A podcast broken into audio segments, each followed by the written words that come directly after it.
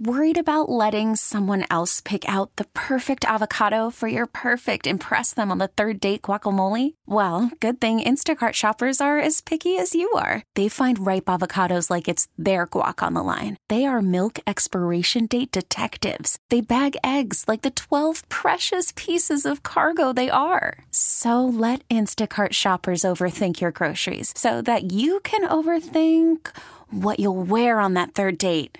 Download the Instacart app to get free delivery on your first three orders while supplies last. Minimum $10 per order, additional term supply. Okay, picture this. It's Friday afternoon when a thought hits you. I can waste another weekend doing the same old whatever, or I can conquer it. I can hop into my all new Hyundai Santa Fe and hit the road. Any road. The steeper, the better because my all new Santa Fe is available with H track, all wheel drive, so I can hit the trail without a worry in the world. Heck, with three rows and best in class rear cargo space, I can pack the whole family in with all our gear. We've got available dual wireless charging for our phones, so we'll never lose touch with civilization, and we won't lose touch with the primordial power of Mother Earth. So, which is it? Waste the weekend or do something a little more epic? And conquer it in the all new Hyundai Santa Fe. Visit HyundaiUSA.com or call 562 for more details. Hyundai, there's joy in every journey. Take it, shoot that, shoot that. How we going in the middle?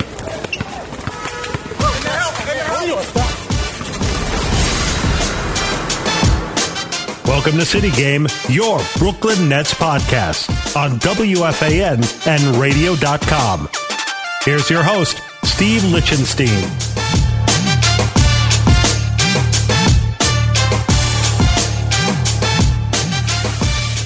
And hello again, everyone, and welcome to another episode of the City Game Podcast, the show for Brooklyn Nets fans. I'm Steve Lichtenstein of WFAN.com, and folks, can't win them all. Nets' eight game winning streak went down the tubes with a 115 98 blowout by Dallas on primetime Saturday night at Barclays Center. But, you know, what can you do? No Kevin Durant, no Kyrie Irving, no Tyler Johnson, even. Out with a migraine, according to the Nets. Supposedly uh, could be back on Monday night. So, you know, just flush it. The one sidedness of the loss takes nothing away from all the Nets accomplished to get within a half game of Philadelphia, first place in the Eastern Conference. And in this episode, we'll take a look at how they got here you know, there's two games remaining in Texas before the All Star break. And to help me with that, I got a new special guest to the podcast. And he's another talented young writer developed on the netsdaily.com farm. Matt Brooks will be joining me in a few minutes. Also, got a couple of questions on Twitter that I'll answer later in the show in the listener mailbag segment. So chill out until then, and afterward, I ask that you please subscribe to the City Game podcast when you can on radio.com Apple Podcast, Stitcher, or whatever platform you're using right now. And please feel free to let me know what you think in the Apple Podcast review section. So here's where I'm going to go a bit off brand again. You know, I got to give some praise to the Nets coach. I know Steve Nash is not perfect. We all wondered what the hell he was doing with that small lineup versus the Mavericks on Saturday night. But, you know, we're really just nitpicking here. I mean, you can't deny that the defense has been playing with more energy, more connectivity, as he likes to call it. You know, ever since that horrific loss in Detroit last month. I know everyone likes to blame the coach for everything. Heck, I, I know Knicks fans who are questioning Tom Thibodeau, even though he's got a team with like no three point shooting at 500. So let's just start with the effort issue because I was kind of harsh a few weeks back when I ranted about how, you know, the Nets brought this guy in because of his so called communication skills, that his resume as a former MVP and Hall of Famer gave him instant gravitas, and then they'd roll over in the games. But, you know, someone pulled a switch. You know, we'll have to wait until the book is written to find out whether this was player driven, and with guys like Jeff Green taking charge of the locker room, or whether Nash laid down the law and promised at least some accountability. All I know is that we've seen a different DeAndre Jordan these last few weeks, more engaged defensively with less loafing on the court. And even Irving has been sneaky good on defense, too. Which makes me think of something Mike Krzyzewski once said about him. You know, at those times where Irving shows you he can play defense, makes you wonder why he isn't doing it all the time. So it's been nice to see more effort there from him as well. And again, the locker room has been closed all season, so there's been less reporting, meaning I'm just guessing here what went down. So I asked Nets wing Joe Harris about Nash's demeanor when things were looking dicey back then, and here's his response. Hey, good morning, Joe. Uh, a lot of people look at Steve on the sideline and he projects the quintessential Canadian calm. But I just want to know were there times, especially when things weren't going as well as they are now, where he showed you guys a, a fiery side, really, really getting after you guys? Yeah, I think, you know, Steve is obviously extremely competitive, but I think he just um, you know he's one of these guys where he really has his emotions in check. He's not ever too high or too low. He's very even keel most of the time even when stuff is difficult. But you know i think uh, you know for us it's sort of nice just to know that that's like the constant you know there's it doesn't waver a ton regardless of what what's going on he's always optimistic and positive and uh, yeah i think you know in terms of showing the fiery side you know there are there are definitely maybe moments here and there, um, whether it's halftime, after a game, whatever it is. Um, but a majority of the time, you know, it's just sort of the consistency that he's shown from the beginning of the season to now. That was the sweet shooting Joe Harris, the NBA leader in three point field goal percentage at 50.4%. You know, thinking back to Saturday, I kind of thought Joe had like a rough game. Then I looked at the box score and he went three for eight from three. Now, it's below his normal rate, but it's still pretty darn good. You know, meanwhile, Timothy Luwawu-Cabarrot hits a three, and that's Twitter goes wild. Never mind that he ends up killing the team with two for twelve outing overall. But I digress. So let's get back to my favorite development of the streak, and that was the unlocking of Bruce Brown on offense. And we all know about his struggles from behind the three point arc 6 for 28 for this season, ghastly 21.4%. Somehow, though, this 6 foot 3 guard has been absolute dynamite in the paint. He's been averaging over 11 points per game in the last nine games, and on the season, shooting ridiculous 73% inside five feet, according to NBA.com. That's 10th in the league among players with at least 100 such attempts. And of the nine other guys, only Kawhi, Leonard, and Giannis Antetokounmpo aren't centers. Pretty good company, I'd say. Anyway, a lot has been written and discussed about this, so I won't belabor it much more, except for trying to figure out if this is just a Brown thing or something that's like translatable. I mean, the Nets brought back Andre Roberson after cutting him with a 10 day contract, and he's a guy who can really help them. Unique defender, smart, has the size to guard up. But man, this guy can't shoot. You know, let's play games that matter against good teams. No one is going to be guarding him if he continues to stand in the corner. It's a waste of space. So, given all the success that Brown has had in what ESPN Zach Lowe has called a rover position, new position, I thought I'd ask Nash the obvious follow up, and here's the clip. Hi, Steve. Uh, the way that Bruce uh, is able to find seams in the middle of the paint, is that translatable for a guy, let's say, like Andre, who you got one of your first looks at tonight? So, what did you think of him, and can he be used in that way as well? A little bit. I mean, I, this like Bruce makes it look easy. It's not easy to be a six-three guard and be picking, rolling, catching the ball, finishing. Um, you know, Andre's a very intelligent player as well, uh, but you know, I, I don't want to put that on him. You know, he can do some picking and rolling for sure, and he can definitely guard some bigger players. But uh, Bruce, Bruce, is special in that he can do that. That's you know, it's, not a normal thing to ask, uh, you know, a six three guard to kind of be the roller. And uh, so his ability to do that and to finish and to have the timing and um, and willingness, frankly, you know, I, I, know a lot of a lot of guards would laugh you out of the gym if you you ask them to, to pick and roll. So um, you know, it's he's a winner and he plays hard. And I think that skill is is uncanny. So, um, you know, I don't want to put that on Andre or anyone else, but uh, you know, if they can do some of the things that he can do and to, to gain minutes for their defensive abilities, you know, that that would be a bonus. Interesting answer there from Steve Nash. I mean, I'm not quite sure how Roberson fits in some of these lineups because it's like impossible to play him with another non-shooter. Like when Nash paired him with Jordan on Saturday night with disastrous effects. Six minutes on the court together. Nets were outscored 19 to 4 according to NBA.com. I mean, you could argue that was the ball game right there. But overall, you know, I got to give Nash and his staff some props here. Team is playing the right way, winning a lot of games. You definitely can argue that having as many as three All Stars at his disposal has a lot more to do with that. But at the same time, Nash has gotten better with understanding how to manage games. Both can be true. So now let's hear what my special guest thinks. And, you know, I was very grateful to be able to connect with Matt Brooks of NetsDaily.com for the first time. And here's the interview.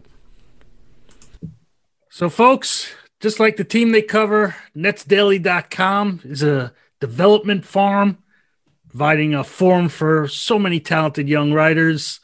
I always say if there's news anywhere in the world that relates to the Nets in like a Kevin Bacon degrees of separation, NetsDaily.com has a writer on it somewhere and you've heard several of them on this show.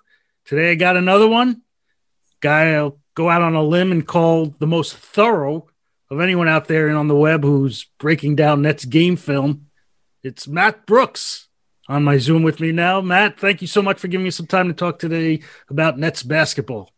Thank you. That's too kind. Uh, I'm sure there's somebody out there doing it more thoroughly. the internet's a big place, but uh, that's super kind of you to say, and it's uh, it's an honor to be here. So, you know, Matt, I've spent the opening few minutes before you got on talking about Steve Nash. And, you know, I do, I really do believe your specialty is dissecting the intricacies of what the Nets are doing on both ends of the floor. So just give the listeners a couple of your favorite wrinkles the coaching staff has put in during the winning streak. You know, more detail than just unleashing Bruce Brown in the paint or sure. scram switching on defense.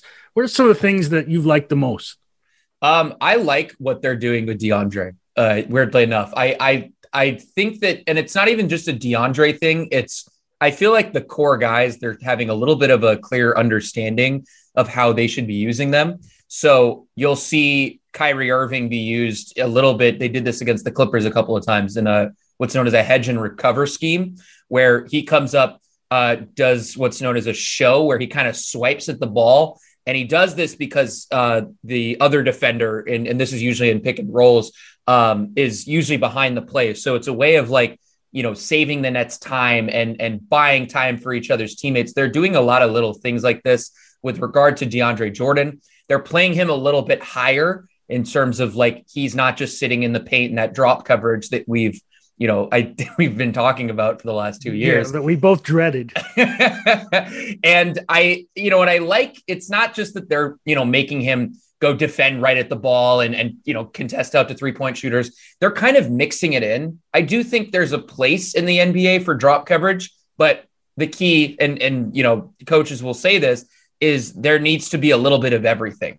There needs to be a little bit of drop coverage, a little bit of you know DeAndre Jordan showing at ball screens, and I think that that's what this coaching staff is settling into, just as a more macro perspective. Um, they're getting so much better at just mixing things in to keep the opposition on its toes. So that's that's the big overarching thing that I'm seeing lately. Well, uh, you mentioned with the your your point with the drop coverage, it, it kind of depends on who the ball handler is, what kind of sure. mid range shooter they are. The old Kenny Atkinson uh, mindset of allowing any shooter where you know a guy like Jeremy Lamb used to go off for you know like five you know foul line jump shots in a quarter because the Nets would play the same drop coverage and give away uncontested shots because it was a mid-range two. You know, an easy mid-range two, you know, is is worse for a defense than a contested three. Right. Yeah, I mean, it's yeah, it's just it, and you even see it on offense too. Like they're doing little things. I mean, they've been kind of having different guys screen for each other, and they've been doing that all throughout the year. But they're mixing in some sets. Like it's it's gone okay, but Um, you know, they're doing little things that they hadn't done at the beginning of the year. So, so I think describe what they're doing with Joe Harris to freed him up a little bit. Um, yeah, I mean, the big thing is that I mean, they, and they were running it early in the year, and I, it's the one I've been seeing the most is just having him screen and pick and pop, where he sets a screen for Harden and then he goes out to open space. And because Harden is such a devastating um, ball handler, you, as a defense, you almost like when you have a screen come, you know, Harden's way, as a defense by nature, you kind of want to have two on the ball for just a brief second because you know, you're worried if a guy sits a screen, he's just going to get by to the rim and draw free throws. Problem is, Joe Harris is so good. The second he sees that a defense is leaning one way, he can kind of streak out into that open space, and that's when you get those pick and pop threes. So on what on the offensive side of the ball, it, there's so many people who just look at the talent of the three stars and say all Steve Nash has to do is roll out the basketball and they'll figure it out. Yep. What are some of the things on that end that you you know not just the the pure you know the all three are great isolation scores they i don't know they may still be one two and three in the nba.com rankings but yep uh, what are they doing otherwise before you know they get in before they're they're forced into iso ball um the three stars are obviously amazing and that's a luxury that you know no one else can say right now i think the thing that stands out to me, it's really two things. And it's not anything that's generally complicated because when you have this much talent, you don't need to overcomplicate things. You don't need to, you know, set extra screens, set back screens. Like you can keep it really simple because these guys are so good. So the two things are spacing. There's always, always some, it's always one of Joe Harris, Kevin Durant, uh, Kyrie Irving in those corners. And that just makes it impossible with the way defense is in the NBA you you know it's it's impossible. I mean I, I i know i think deandre said this two days ago. It's very hard to guard guys one-on-one now. So you're going to need that that help defender to come over and protect the basket. Well if you have one of kyrie irving or joe harris in the corner that makes it incredibly incredibly hard to help you know from the weak side of the floor um, and and that either leads to layups or threes if that defender does help over so spacing is a big thing the other thing, and I was talking to Steve Jones uh, Jr. about this, who's on Twitter, um, a, a film, a former film scout, uh, assistant coach of the Nets a while ago. Um, we were talking just kind of about how they're the Nets have, you know, kind of really when they're running that uh, Kevin Durant, Kyrie Irving, James Harden, Joe Harris, uh, Jeff Green lineup. It's all guys that can not only you know shoot the three ball, but put the ball on the floor. So if they get run off the line, they don't need to sit there and wait for a dribble handoff or wait for, you know, somebody else to bail them out. They can put the ball on the floor and keep the chain moving in a lot of ways. And I think that that for the Nets is such a huge advantage. The offense doesn't get stagnant because there there's a guy that can always always score at from at least two levels. Yeah, I it, it's it's almost historic the way their offense is running. But yep, so the defense though is where they're going to make their mark. So I got to ask you, the automatic switching on defense too much? I mean, you know, sometimes opponents aren't even setting real screens. You know, they're they move they move their bodies slightly in the way on the weak yeah. side. All of a sudden, Kyrie Irving's on like a Serge Ibaka. You know, what do you think? Yeah, I think it's a problem this like with the entire league this year. Really, um, it just I, there's so many teams that are switching this year. It's either switching or zone um, which both have been kind of to mixed results.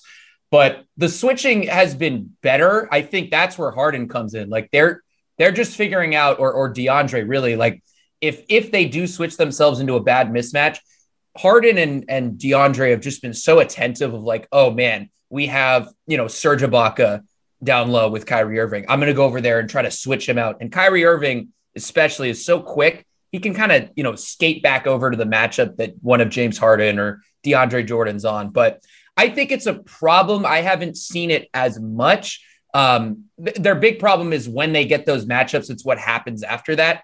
You know, they get into scramble mode, and then there's guys, you know, trying to recover out to shooters. And I don't think the Nets are all the way there in that sense of their defense. That's kind of like the advanced late clock type of stuff that I think is going to take a little bit longer. But in terms of like the initial defensive sets where it's like you get those bad mismatches, I actually think they've been a little better at that lately. Yeah. So, I, like I said, I've been talking about Nash uh, and how he's evolving. You know, just, I don't know if you know, but I was very, very concerned when the Nets decided to trust their win now team with a guy. Oh, me too. never really coached any level before.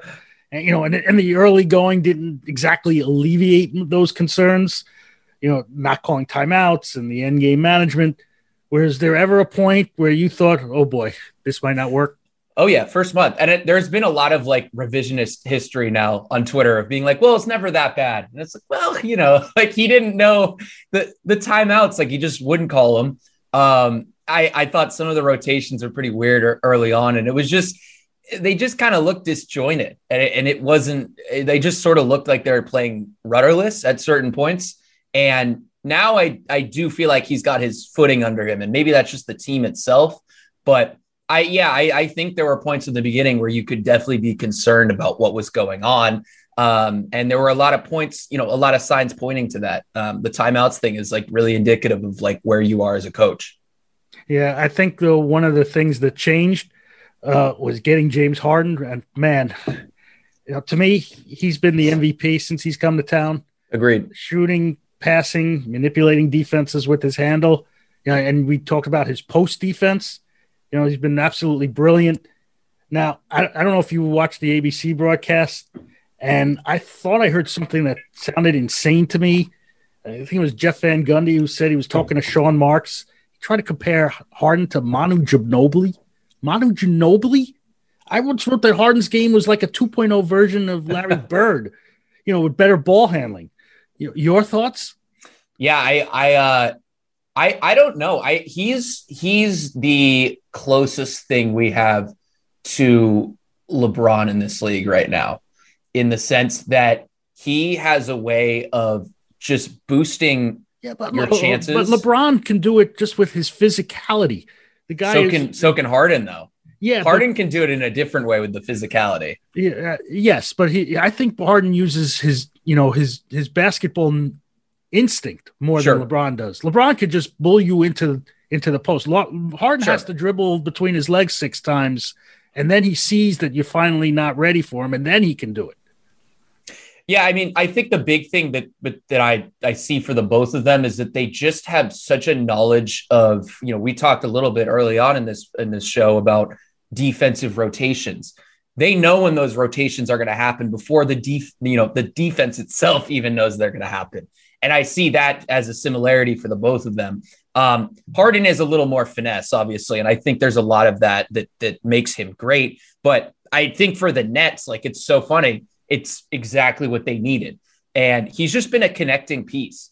I don't think it's a coincidence that all of Landry Shamet and and you know DeAndre Jordan have been playing better since Harden showed up. I it just doesn't it doesn't seem like a coincidence to me. Yeah, I agree with you. Um, moving on, you know, I don't know that the Nets have ever had a full complement of players this season, or if they ever will, frankly. You know, if they did, though, what's your ideal rotation? And here's a hint any variation that has TLC in it is wrong.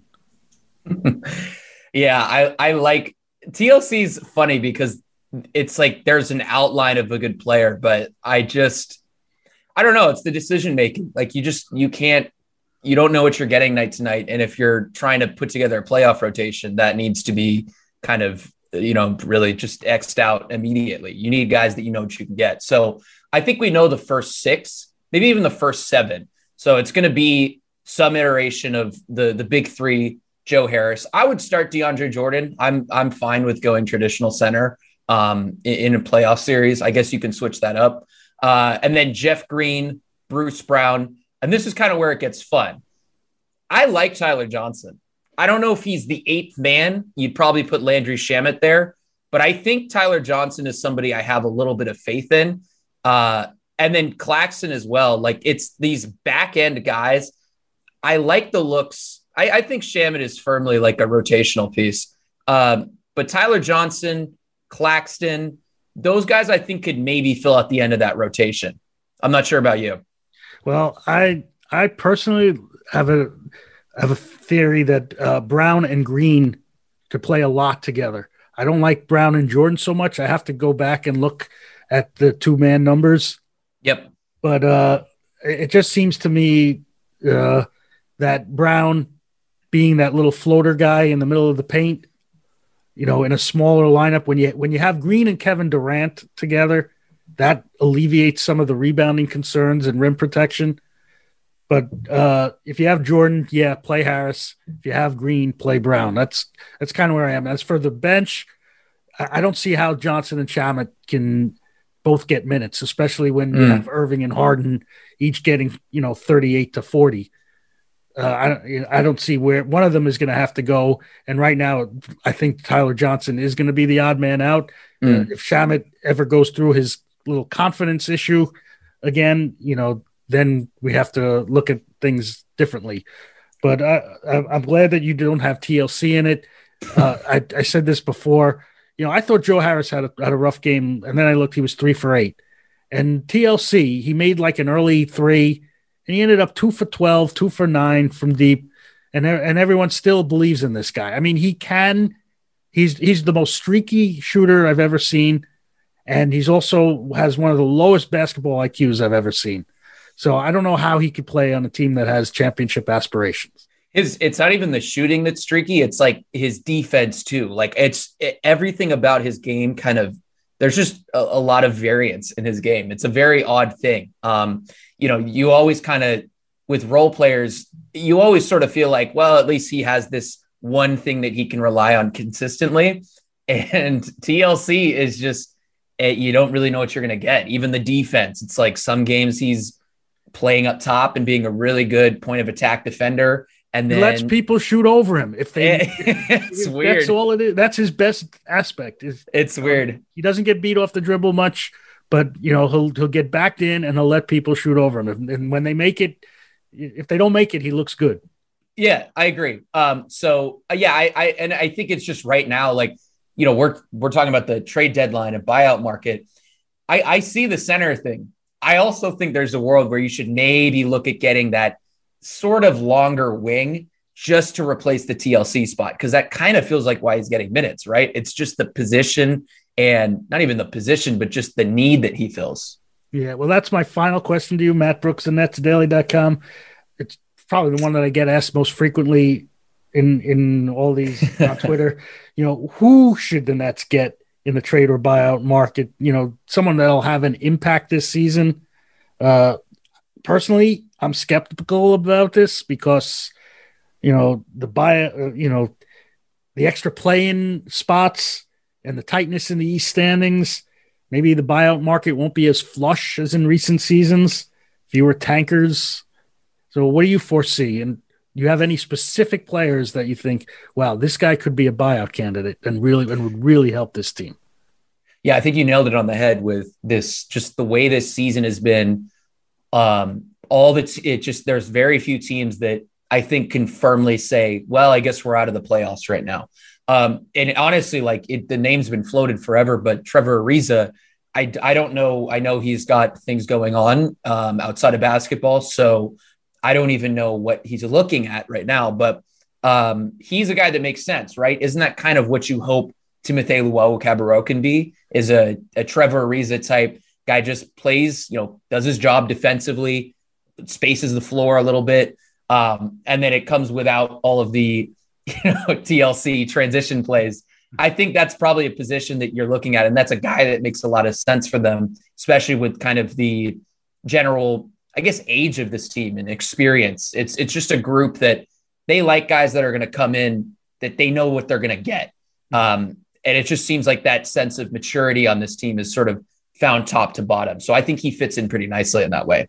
Yeah, I can add to his uh, collection of team paraphernalia that he already owns. What does he have, like 20 of them? yeah, he's got a nice collection going. Matt Brooks, I knew I could count on you to give the listeners uh, top notch analysis. Certainly delivered for me. Thank you so much. Folks, you want to hear more from Matt? just jump on netsdaily.com and find his archive columns. Give him a follow on Twitter at Matt Brooks NBA. Matt, thank you so much for jumping on the show. Hope one day to be able to connect with you live in person at a Nets game at Barclays Center. Soon enough. Can't, 2024. Can't Again, that was Matt Brooks of netsdaily.com. I'm telling you, this guy puts out more analysis of Nets game video than anyone and I just happen to agree with a lot of his takes. What could I say? One thing, though, that I should correct since I went back and checked NBA.com, for some reason, the Brown and Jordan combination has fared much, much better than Brown Green. Playing the equivalent of three on five offense, that's our plus 37 in 117 minutes, whereas having Green space the floor has seen the Nets get crushed by 40 points in 87 minutes. In terms of per 100 possessions, Brown's net rating goes from plus 8.6 with Jordan to minus 0.9 with Green. And most of that is attributable to offensive efficiency, not what you'd call intuitive. So let's bring on your questions now in a new listener mailbag segment. Thank you to all of you who sent them to me on my Twitter feed. The first is from at Forever Shook, who asked who I would target in a Spencer Dinwiddie deal. Well, Forever Shook, that's a tough one because of Dinwiddie's injury status. I don't know if you heard a previous episode where I asked Nash about Spencer's rehab updates on social media, but he basically threw water on the notion of him coming back this season. Not that it can happen, but you have to believe that any team looking to trade for Dinwiddie knows that there's a pretty good chance he'll never ever play for them. You know, because of his contract option after the season. And with the Nets over the cap, believe the most they could take in would be 125% of Dinwiddie's $11.454 million salary which is around 14.3 million. Uh, who's out there? I guess you'd have to think that at some point Houston will set PJ Tucker free, given where they are in the standings and Tucker's pending free agent status, and you know how generally awful he's performed this season. You know he'll fit in with what Brooklyn wants to do, but is that enough of a return for Dinwiddie? Uh, I'm not sure either side would agree to such a one for one deal. Unfortunately, you know, there aren't a heck of a lot of good options. I'm glad I'm not Sean Marks right now with that. So thank you for your question, Mr. Forever Shook. Moving on to At Rich Like Hell. He wants me to reiterate what I just told Matt Brooks that TLC can't be in the rotation come playoff time, saying, you know, he brings nothing to the table. So, at Rich Like Hell, you won't get a devil's advocate response from me, which I think you already knew. Look, you know, TLC can be a 13th guy on a championship team, and when you're missing KD, Kyrie, and a couple other guys, you have no choice but to give them minutes. But to start them like Nash did against Dallas? Honestly, I don't know what these coaches are seeing. I mean, maybe they're thinking they can catch lightning in a bottle, that you know, this will be the day where he goes like five for seven for three yeah, he's had some of those, and they've lifted his overall three point rate to respectability. But he's also delivered plenty of duds, and you just can't have that kind of inconsistency when you're trying to win a playoff series. Furthermore, and you know, I was trying to get into this with Matt Brooks before, he's way overrated on defense. Effort wise, kudos to him. Knowing what he's doing out there, not so much. And I don't know how accurate NBA.com is in the section where they compute closest defender matchups. But here's what they have when TLC is the closest defender, opponents are shooting 53% from the floor and 39% from three. He's also committed 38 shooting fouls in 34 games, and God knows how many of them were three pointers. So let's not all of a sudden talk about him like he's some kind of defensive stopper. Again, you, you knew he was going to play quite a bit against Dallas. I just wished it wasn't as a starter. So thank you to at Rich Like Hell and all you listeners out there. And that'll wrap up this episode of the City Game Podcast. Again, thank you very much to Matt Brooks of NetsDaily.com for dissecting Nets game video and explaining it on this show. I'll be back sometime after the All Star break to get into more detail on the upcoming trade deadline and then the next stretch run. In the meantime, Please subscribe to this podcast on radio.com, Apple Podcasts, Stitcher, or wherever you're downloading these episodes. Please feel free to also post some nice comments on Apple Podcasts if you get a chance. So until next time, I'm Steve Lichtenstein of WFAN.com saying thank you for listening to the City Game Podcast.